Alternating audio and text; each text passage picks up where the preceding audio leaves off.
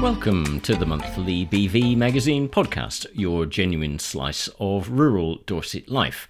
This is episode 3, November 2022. Hello from me, Terry Bennett. And hello from me, Jenny Devitt. In this episode of the BV Magazine podcast, in our wildlife section, there's positive news from Dorset Wildlife Trust's Wild Woodbury project. News of hares in Dorset, both in the wild and in churches. North Dorset CPRE's chairman, Rupert Hardy, reveals the importance of hedgerows. Andrew Livingston reports on a hefty fine recently handed down to a Dorset farmer and questions how his coveted red tractor status had been allowed to be maintained. And the NFU's county advisor, Gemma Harvey, updates us on bird flu. And George Hosford brings us an update from down on the farm. Wildlife.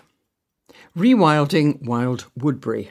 Dorset Wildlife Trust's project records more than 1,100 species in its first year. A year into the Wild Woodbury rewilding project at Bere Regis, and surveys have already recorded an uplift in the biodiversity and abundance of species onto the site. Over the last year, the land has been allowed to regenerate naturally, which has increased the biodiversity and abundance of wildlife staff and volunteers have recorded more than 1,100 species in this summer's surveys, and eight red list birds of conservation concern have been confirmed to be breeding at Wild Woodbury. Skylarks have increased from just two singing males last year to 18 counted this summer. No tree pipits or woodlark were recorded in 2021, but a breeding pair of each has been sighted, raising juveniles this year. Though there's no previous data for them, 28 yellowhammers have been counted this year. A rising number of juvenile birds have been spotted across the site too, including cuckoo, whinchat, and nightjar. A dry spring and the mass of emerging pollinators in the former arable fields helped to increase the invertebrate population. Butterfly transects tracked more than 200 meadow brown butterflies, as well as silver-washed fritillary and painted lady on the wing the hot summer weather increased moth activity, attracting rarer species such as dingy mocha. Invertebrate specialists amassed more than 200 species of beetles, bugs, and spiders, some of which have only a handful of records in Dorset. Large clumps of the nationally scarce lesser quaking grass appeared, offering an excellent food source for many finches, including goldfinch and linnet, and for yellowhammers narrow-leafed lungwort, red hemp nettle, and three species of orchid, including southern marsh orchid, are present on the site, as are small populations of cobalt crust fungi. The restoration of natural processes on the site should provide the right conditions for many species to return in greater numbers next year. With an ambitious aim of building an exemplar for sustainable land use to tackle the climate and ecological crises, the early years of the project were always going to be about letting nature take the lead, allowing the land to gently regenerate and giving nature more space. But of course, that doesn't mean simply abandoning the land. The Wild Woodbury team, partners, and volunteers have spent much of the year conducting surveys and collecting data on ecology, soil, hydrology, species, and water quality to provide baselines for monitoring and future analysis. Restoring a landscape and making space for nature on this scale takes time, but it's extraordinary to see all that's been achieved in just one year and to witness the abundance of wildlife species already calling Wild Woodbury home. Discover more about Wild Woodbury at dorsetwildlifetrust.org.uk forward slash Wild Woodbury. Wildlife writer Jane Adams goes in search of mysterious hares in Dorset churches which may have originated in Buddhist China. As I stared up at the ceiling inside St Hubert's Church, Mullen, three hares stared back at me. Each hare shared ears with its neighbour, and though the optical puzzle was fascinating itself, what did it mean? Placed alongside the Christian iconography, it felt weirdly out of place. Aren't they just big bunnies? A friend asked when I told her about the hares. Whilst it's true that they share some physical similarities, These elusive mammals are very different from rabbits.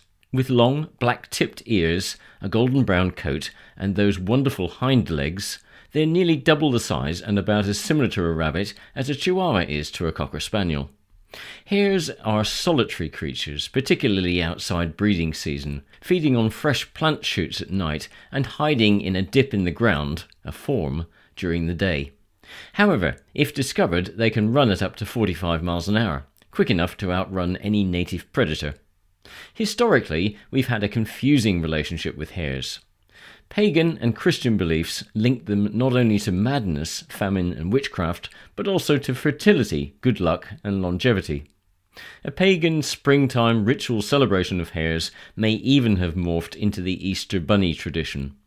But nowadays they aren't as common as they once were.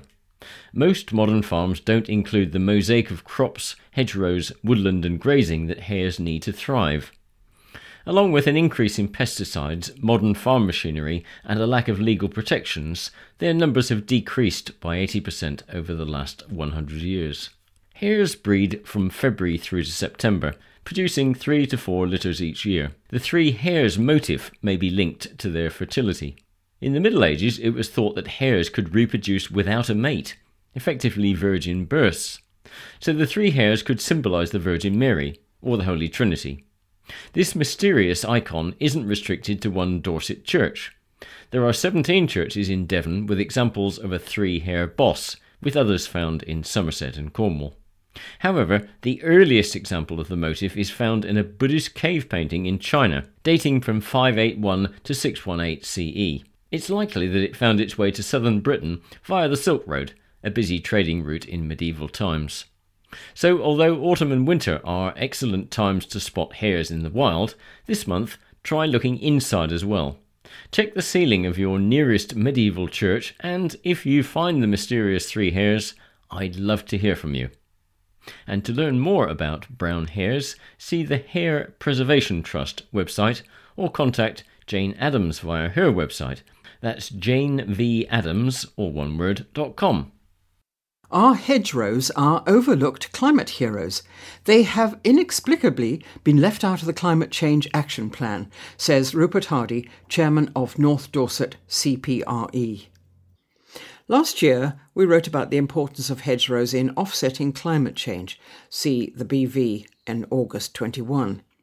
We welcomed the government's 2019 Committee on Climate Change report which called for a 40% extension of the UK's hedgerows. Sadly, the government did little to implement this in its 2021 action plan, which aimed to restore and enhance trees and woodland, but inexplicably left hedgerows out. CPRE therefore set out to promote this instead, proposing a target of 40% by 2050, with the campaign called hashtag 40 by 50.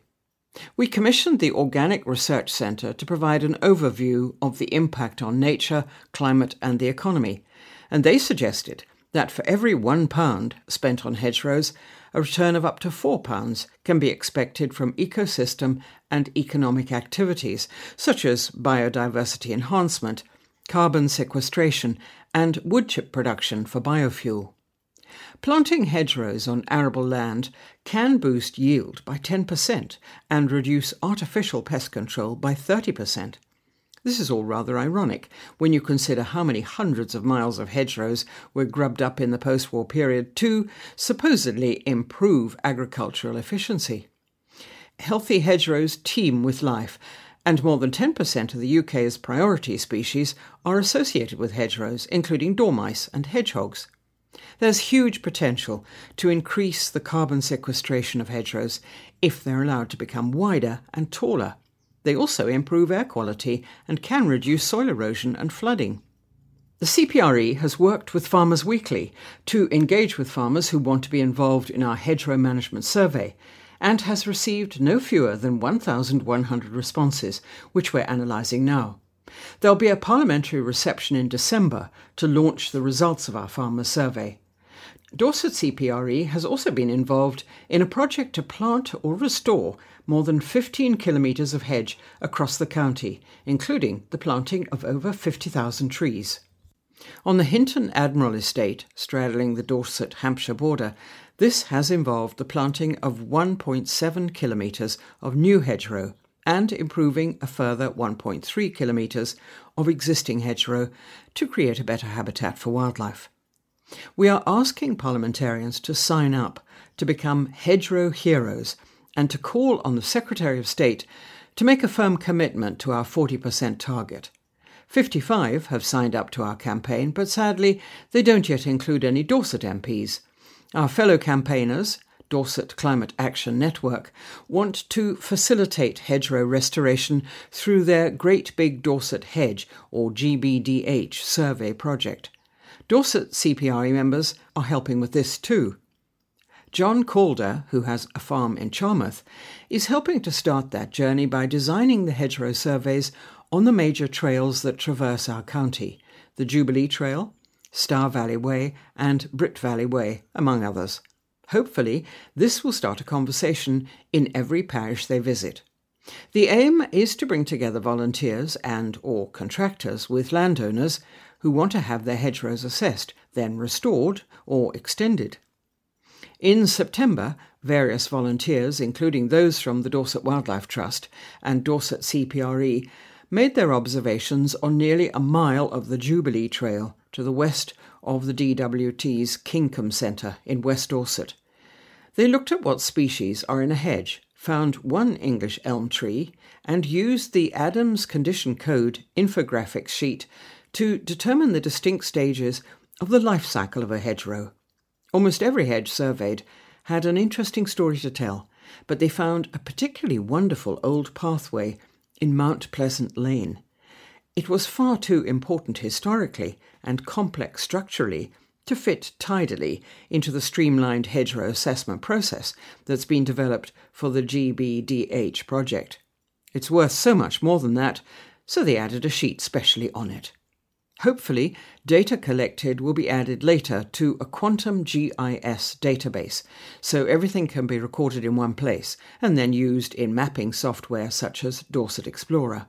This will help to identify the hedges that have already been surveyed and sections that may need additional planting. If you'd like to join John and other volunteers on future surveys or find out more about the GBDH project, then please visit www.dorsetcan.org forward slash hedge.html. In 2000, our future CPRE president, Bill Bryson, wrote For well over a thousand years, hedgerows have been a defining attribute of rural England, the stitching that holds the fabric of the countryside together.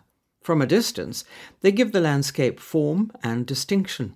Up close, they give it life filling fields and byways with birdsong and darting insects and the furtive rustles of rodents.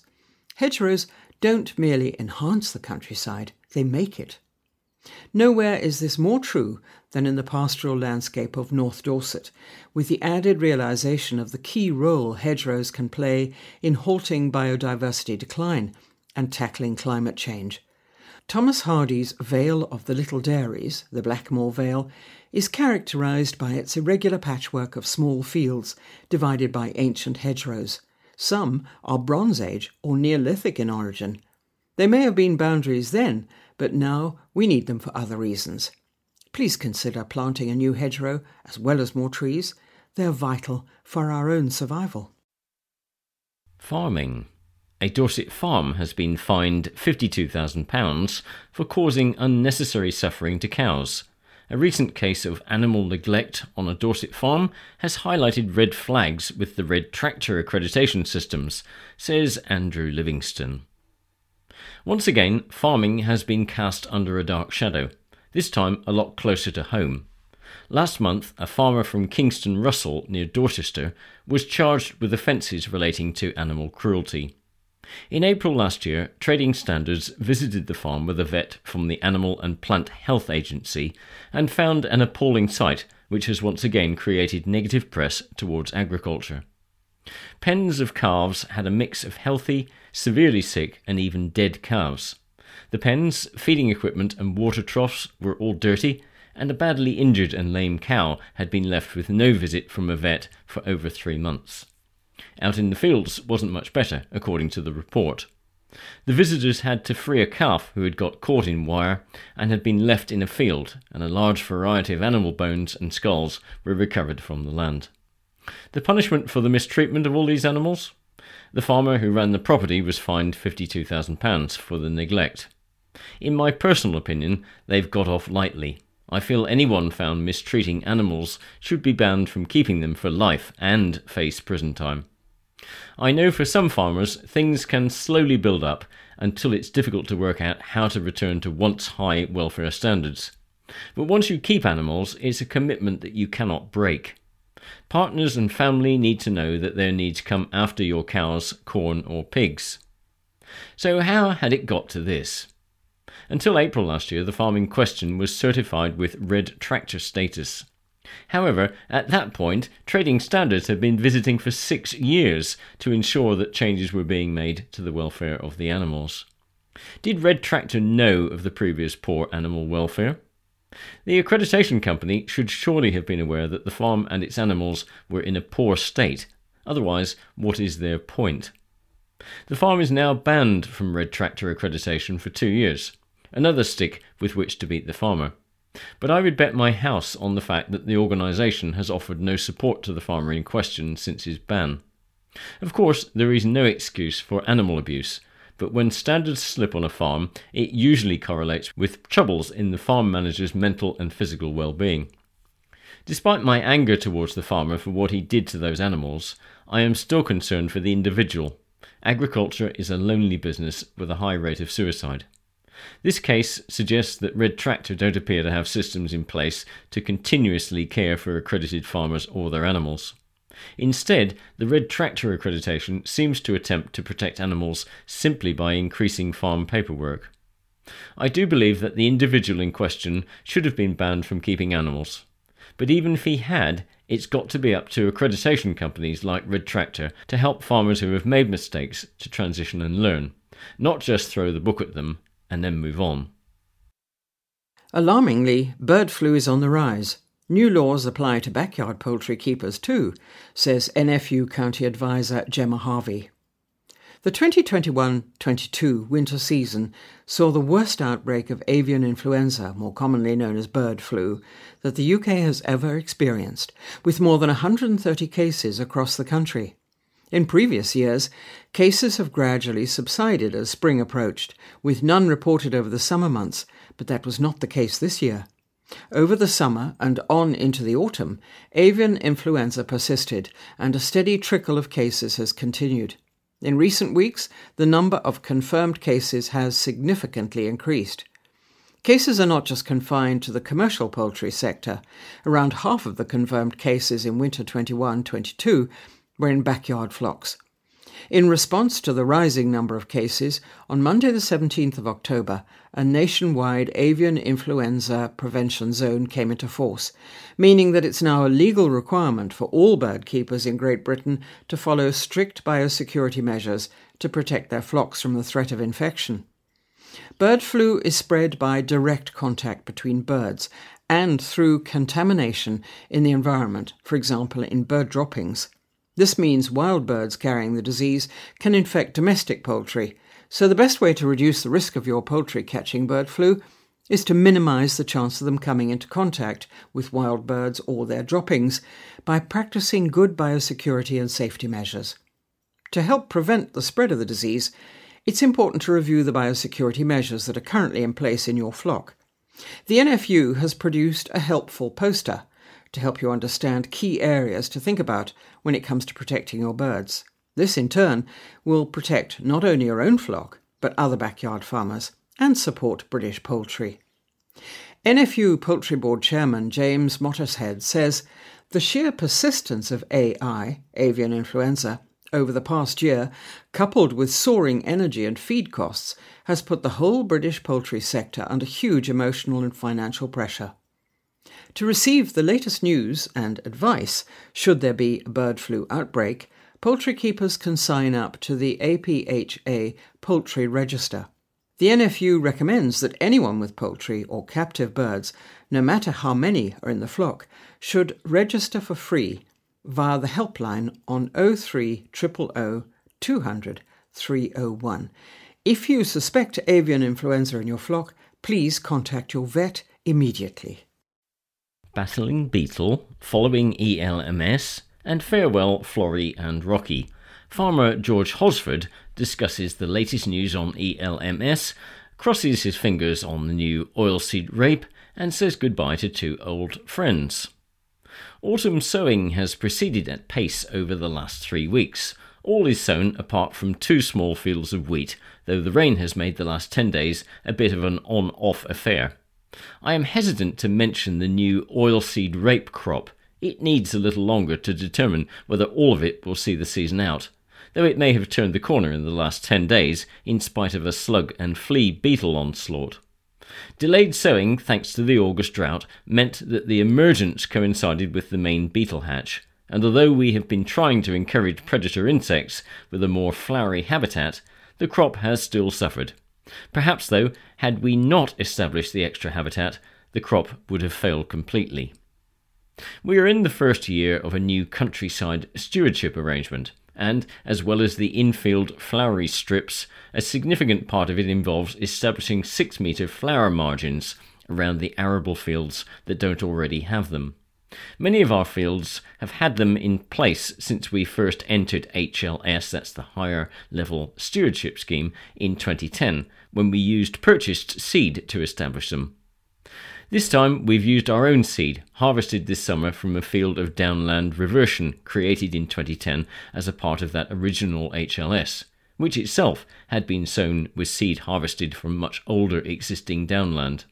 It was on that occasion harvested by a seed specialist with a brush harvester and a tractor with very wide set wheels on very steep banks. We cut this year's seed with our own combine, it has now been analysed, and 14 flower species have been identified, as well as a number of grasses. Fingers crossed for a good germination. The SFI, that's the Sustainable Farming Incentive, is the wide ranging basic level of ELMS, that's DEFRA's Environmental Land Management Scheme, designed to attract many farmers into environmentally beneficial activity. The NFU is calling for it to be pushed ahead with vigour and to deliver 70% of farmers with 65% of the ELMS budget. But DEFRA have yet to acknowledge that this is what will be needed to achieve their aims. ELMS is intended to be a partial successor to the BPS, that's the Basic Payment Scheme, a relic of the EU days which is being reduced to zero in annual stages over seven years. It's not pretended that ELMS will replace the BPS, but it's hoped that it will offer farmers public money for providing public goods in the shape of environmental enhancement. Supporting food production has been deemed to be less deserving of support with public money. There are two other strands to ELMS in addition to SFI. Local nature recovery is touted as the replacement for countryside stewardship, and could perhaps be wound in and simply emerge as an evolved version of CS without the upheaval of a whole new scheme. Secondly, there's landscape recovery, which needs to be handled with great care. It's likely to operate across a limited number of large areas where groups of landowners get together with a particular outcome in mind. Each of the 24 pilot projects recently announced will receive £500,000 to develop their projects. If this is likely to result in large areas taken out of food production, then the potential environmental gain will need to make a very strong case. The NFU is asking for a pause in broader ELMS development in order to take full account of the changed situation across the world the Ukraine war, the energy crisis, climate change, and the ongoing aftermath of the COVID pandemic, not to mention the consequences of Brexit. All have affected food supply and flow around the world. If there is to be a pause in ELMS rollout in order to ensure that all these things reach fruition, then a delay in the reduction of BPS must also remain on the table. We now know what SFI can look like in reality for the two standards which are so far available that's arable and grassland soils. The interface is straightforward and the application is easy to complete online, although the level of funding may not be high enough. Let us hope that more standards will appear very soon, but they must be fit for purpose before release. Draft versions of a hedgerow standard, for example, still need further work. A way needs to be found whereby SFI would fund farmers to plant new hedges in the advanced level. This could achieve much take up and make a real difference. Hedges have the potential to provide huge environmental gain, but the key will be the funding. The income foregone plus costs model that DEFRA is currently hooked on will not cover all the work needed to be done to many existing hedges, and if trying to get new ones planted, will be utterly insufficient. Lastly, we bade goodbye to two old and faithful animal friends this year, both of whom were stars every time a school trip visited the farm. At the end of a visit, after looking at the growing crops, cows and calves, doing a woodland trail, and checking out shiny giant machinery, we usually finish with a visit to the paddock, where the old pony and the tame sheep live. We always go armed with a bag of toast, which is handed out to the children and immediately snatched from them by the greedy, though surprisingly gentle, sheep and the pony if she's quick enough. Florrie the pony was allegedly 38 this year. Sadly, 2022 was as far as she could manage, and so too it was for Rocky, a wether lamb from 2012. Junior family members had lambed his mother. He was a big fellow, and the birth proved too much for his mother, who did not survive. Once my 12 year old recovered from the shock of witnessing the ewes' demise, she gleefully brought him home to join that year's band of orphan lambs. From that moment, a life of luxury and uselessness was assured, though poor Rocky had his share of troubles. First, there was the time he got himself breeched in the bushes, and had it not been for the eagle eye of Jane, he would have expired there. Then there were the many episodes of the hole in his back. What started with a small injury at shearing turned into a massive issue once the magpies spotted it and got dug in. First, we tried disinfectant spray and Stockholm tar, but that just trickled away in the sunshine.